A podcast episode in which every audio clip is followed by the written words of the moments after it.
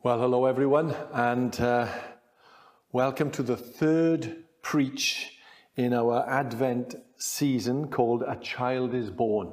Now, we've had two fantastic preachers over the last couple of weeks, and I'm bringing the third one of this series. And this one is Prince of Peace. Let me just remind you of the verse of scripture that we're basing this series on at this Christmas time and it's taken from the prophet Isaiah, chapter 9 and verse 6. And you can read verse 7 if you want, but this is uh, verse 6. For to us a child is born, to us a son is given, and the government will be upon his shoulders, and he will be called Wonderful Counselor, Mighty God, Everlasting Father, Prince of Peace. And we're not necessarily doing those names in order. We've already done Wonderful Counselor. Sarah brought that, fantastic. And last week we had Everlasting Father, and Miriam brought that, and that was great as well. So I'm doing the next two weeks Prince of Peace, and we're ending on Mighty God. That's going to be a fantastic day as well. Got a great celebration on, on that day, on the 20th of December. So let's look at Prince of Peace. I might be taking my glasses on and off, but uh, don't let that distract you. Um, these names that we are looking at, they're not literal names given to Jesus, the Messiah. They are aspects of his character. They describe what he is like, aspects of his character. Uh, they describe what he's come to do and who he is. And so let's look at Prince of Peace, because everyone wants peace, don't they? Everyone wants peace. When you see the, the beauty pageants, well, years ago, used to, I don't know if there are many of them around now, and they used to interview the, the uh, young ladies afterwards, and they'd say, what would, you, what would you like to see? And they'd all say, world peace. Everybody wants world peace. If you ask people, do you want peace? Of course, people want peace. Everybody wants peace. But we've been living in a year this year, 2020, when there's been a lot of stress, a lot of distress, a lot of anxiety, a lot of worry, not a lot of peace around in people's lives. You know, but real peace is peace even in difficult times. Real peace is not the absence of difficulties. Real peace is not the absence of trouble or worries. It's having a calmness and a peace even in the difficult times. And I want to look at just two things, two points I've got. The first one is the world's peace. The world's peace. The Messiah, the Prince of Peace, he was announced by angels. They brought a message of peace. Luke 2 and verse 13 it says that when they came to the shepherds, suddenly there was a great company of heavenly hosts appearing with the angel. and they were saying, Glory to God in the highest, and on earth peace, on whom his favor rests. Peace. They brought a message of peace. The prophets predicted it, the angels announced it. And what did Jesus actually say about it? I want to look at that right now. John 14 and verse 27. These are the words of Jesus. He said, I am leaving you with a gift peace of mind and heart. He said, This is my peace, peace of mind and heart. And the peace I give is a gift that the world cannot give. So don't be troubled and don't be afraid. So even in the midst of trouble, don't be troubled, don't be afraid. That is the message right now. It's the message every Christmas, but it's a message that we really need to hear this year. Don't be troubled, don't be afraid, even in the midst of trouble, even in the midst of fear. Jesus said, I give you peace. It's a gift to you. It's not as the world gives. So, what is the world's peace? What's so different about the Messiah's peace, Christ's peace, the Prince of Peace, and the world's peace. I'll, I do not know about you, but I'm at peace when everything's going well. And, you know, probably no different to you. I'm at peace when everything is going well. Job's okay, your finances are all right, your family is okay, your health is pretty good, no problems, no stress. Ah, we call that peace, don't we? We call that contentment. We are at peace. If two countries are not fighting each other, we call that peace. You see, this is the world's peace.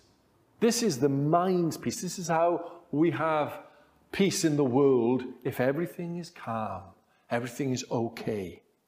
You know, one moment everything may seem so pleasant, everything may seem so great, everything may seem as if it's calm, but then the next minute is all, it's all going wrong.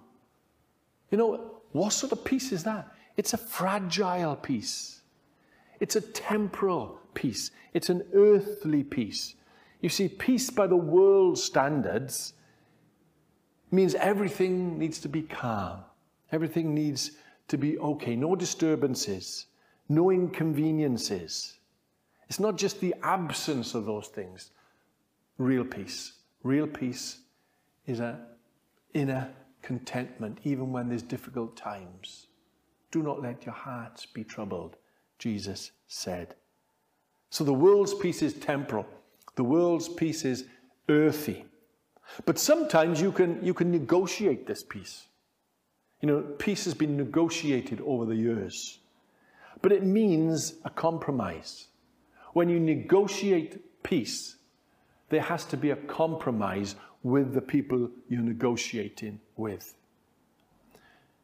To negotiate peace, you usually have to give up your freedoms, you have to give up your, your rights. Who are you giving up your rights to? If your peace is just a worldly peace, who have you negotiated away some of your freedoms, some of your rights? What have you done? What have you said? Who have you compromised with to give you a sort of peace? If it's that type of peace, if it's not Christ's peace, it's the world's peace. It's a temporal peace. It's an earthly peace. This is not the peace that Christ came to give us. He said, I do not give you the same peace as the world gives you. But you can also buy peace. Believe it or not, you can buy peace. You, it's a dangerous thing to buy peace. People can pay ransoms for peace. People can pay protection money for peace. People can pay terrorists in some way just to have some peace. That is peace. But it takes an awful lot of payment. It takes an awful lot of your freedoms. This is not a negotiated one. This is something that people actually give money for, pay ransoms for. Back in um, the 17th century, the fourth president of the United States of America. There's a quiz question for you. Now, I know my, my daughters will know that instantly the fourth president because they love the musical Hamilton and they know all their presidents. The fourth president was James Madison. And he put on record that he would not negotiate with, with terrorists. He, they were people terrorizing the United States and taking um, US citizens as captives and hostages and holding them for ransom. And they were attacking the United States at that time. And this is what he said James Madison, he said, the United States, while they wish for war with no nation, will buy peace from none.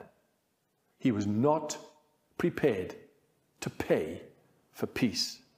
Because as soon as you start paying people for peace, they will always come back for more. They will keep taking. You see, when you negotiate peace, when you pay peace, pay for peace, it's it's a dangerous territory to get in. You lose a lot of who you are. You lose a lot of your rights, your freedoms, and those people will always keep coming back for more, for more. And it gives you a, a false sense of security. This is a false peace. As valuable as peace is, it's not surprising, is it, to find that sometimes it's counterfeited. Empty promises. We hear a lot of empty promises, a lot. People manipulating others with, with offers of peace and promises of peace. Men and women speaking deceitful words of peace while planning something else secretly. False teachers, false prophets, false leaders. You can be in immediate danger. You can be in imminent danger and be so relaxed and content, thinking that you're okay, believing that you're okay, because this false sense of peace. Do not let the world or anyone in the world or anyone around you give you a false sense of peace that you don't need any other peace. You can have the world's peace and it'll be fine. You're fine with the world's peace. You're not. It's a dangerous place to be in. You give away a lot of your freedoms, your rights, your spiritual rights, things inside you. Who are you paying off? Who are you giving into for your peace? You know, a hypocrite is someone who is living in a falsehood, portraying everything is okay when everything is not. Don't be that hypocrite. Don't be living in a false peace that only the world can give. There's a lovely cor- uh, a carol in it that we sing at this time of year, Silent Night. I love it. But real peace is more than just a silent night. Real peace is actually sleeping in heavenly peace. The carol goes on to say, Silent night, holy night. Yes, silent night is a nice, peaceful night, but that is not real peace. The real peace is the heavenly peace that the carol goes on to talk about. And then, secondly, okay, we've seen what the world's peace is. What is Christ's peace? What is the Messiah's peace? What is the Prince of Peace? What is his peace? Let's look at those words again of Jesus in John 14 and verse 27. He said, I am leaving you with a gift. First of all, it's a gift. It's a gift of peace of mind and heart. Mind and heart. And the peace I give is a gift that the world cannot give. So don't be troubled and don't be afraid. First of all, it's a gift that He's given us. Secondly, we're going to look at in this point a peace of mind and heart. We didn't earn this peace. We have done nothing to gain this peace. In fact, we've done everything for the Lord, for the Messiah, for God not to give us peace because we've turned our backs on Him. We've walked away from Him. But it's freely given to everyone who wants to receive it. Christ was about to die. He was about to go to the cross, to be sacrificed. And he makes this final, last will and statement to his disciples. The legacy that he is going to leave, he said, I am giving you peace. Take it. It's my gift to you. I'm leaving you peace. Not a peace that the world can give you. And we've looked at that. It's not that peace. This is my peace. It's a peace of heart, it's a peace of mind, a free gift to us. Not negotiated by us. Remember, I talked about the world's peace can be negotiated. This peace wasn't negotiated by us. This peace was negotiated by God Himself. God did all the negotiating on your behalf. You see, there were demands on this peace. This peace might come freely to you and me, but it took great demands from God. He negotiated there were, there were legal conditions, there were spiritual conditions upon this peace. It required sacrifice, it required blood. These were settled by God once and for all. He did the negotiating for you, He did negotiating for me so that we can have this peace. This peace was not paid for by us. We've seen how peace can be paid for. But this peace was not paid for by us, it was paid for by God Himself, by giving us Jesus. Part of Himself, part of the Godhead we heard last, last week. Everlasting Father. He gave of Himself. Christ paid the debt. He paid the ransom so that we didn't have to. Because it's a dangerous position if we start having to pay things, but He said, I will pay it. Once and for all, it was paid at a great price.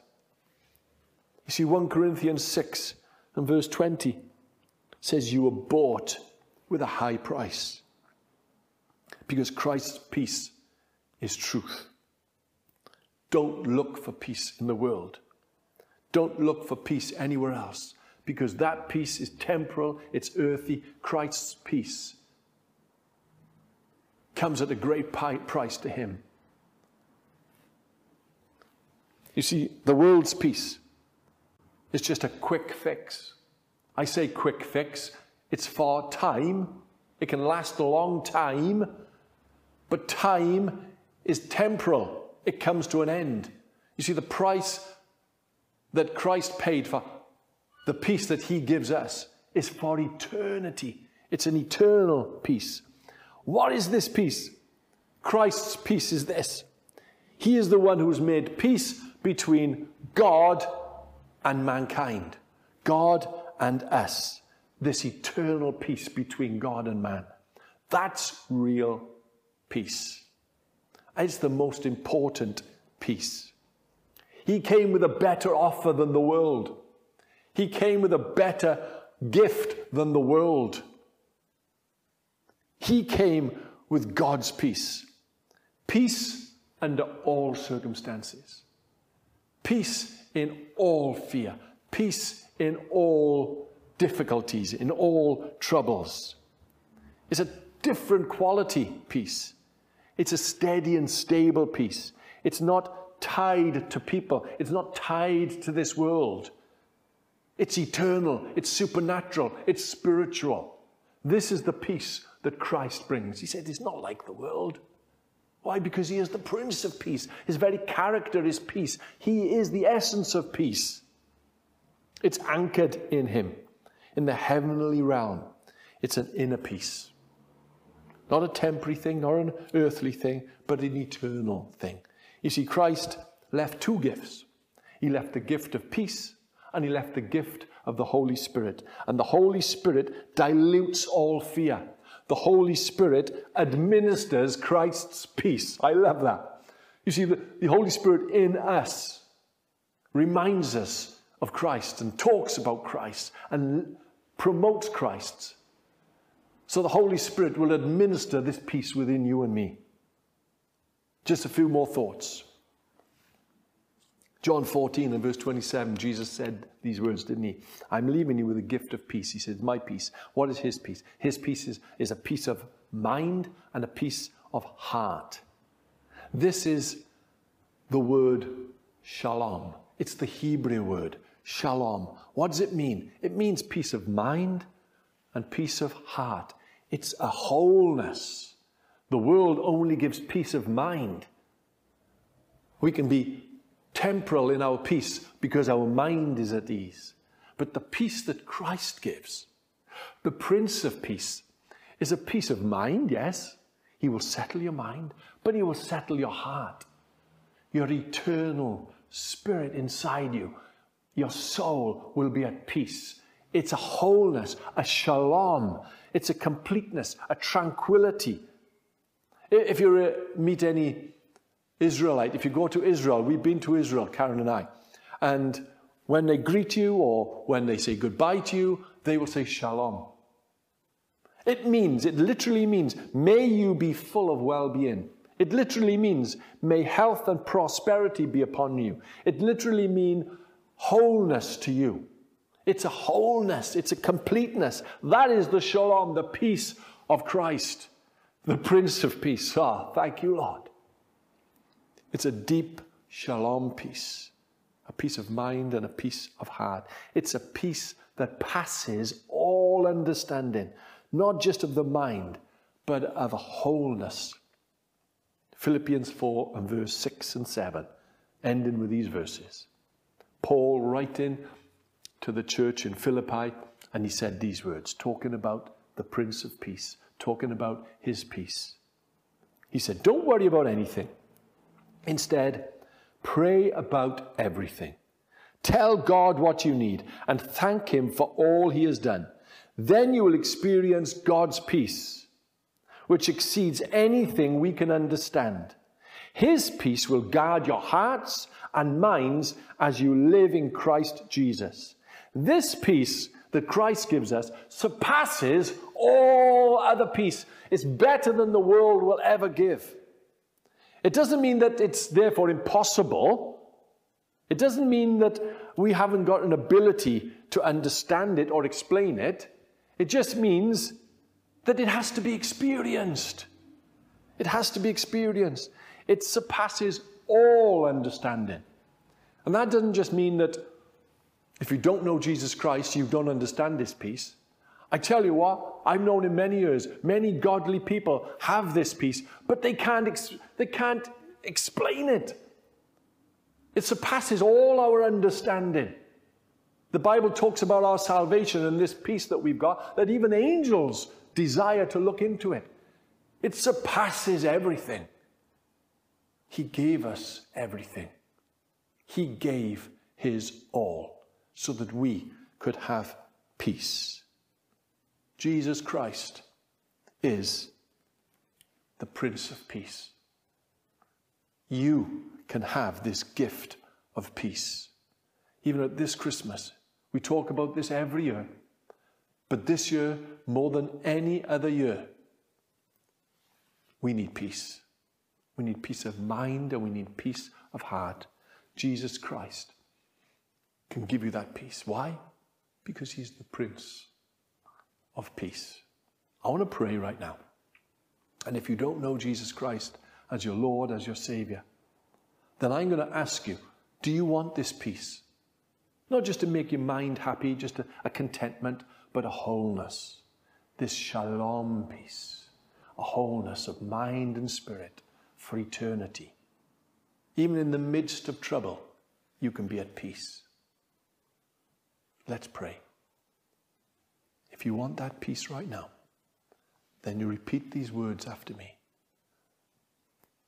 Dear Lord Jesus, I thank you that you are the Prince of Peace. Please come into my life. I want the peace that you bring. I repent of my sin right now. I come to you, my Savior and my Lord.